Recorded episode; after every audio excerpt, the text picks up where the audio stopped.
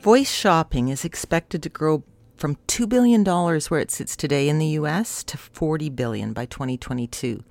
That's only 28 months away. That's incredible growth in a short period of time. So, uh, when you look at the types of things that people are looking for by voice, there's some great research out of um, that was listed on the Fast Casual website from a company called Yext that surveyed a thousand adults. 80% of people are using voice devices to search for a restaurant by particular attributes. And certainly that's uh, in line with what they're naturally doing for retail stores as well. We're going to dive into some of the specifics over the next coming of day, coming days.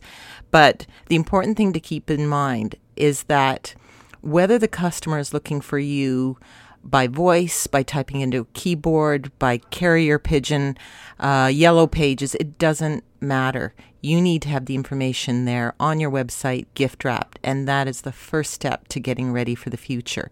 Don't get freaked out. Technology is there to do our bidding. See you tomorrow. So come on, let's get out.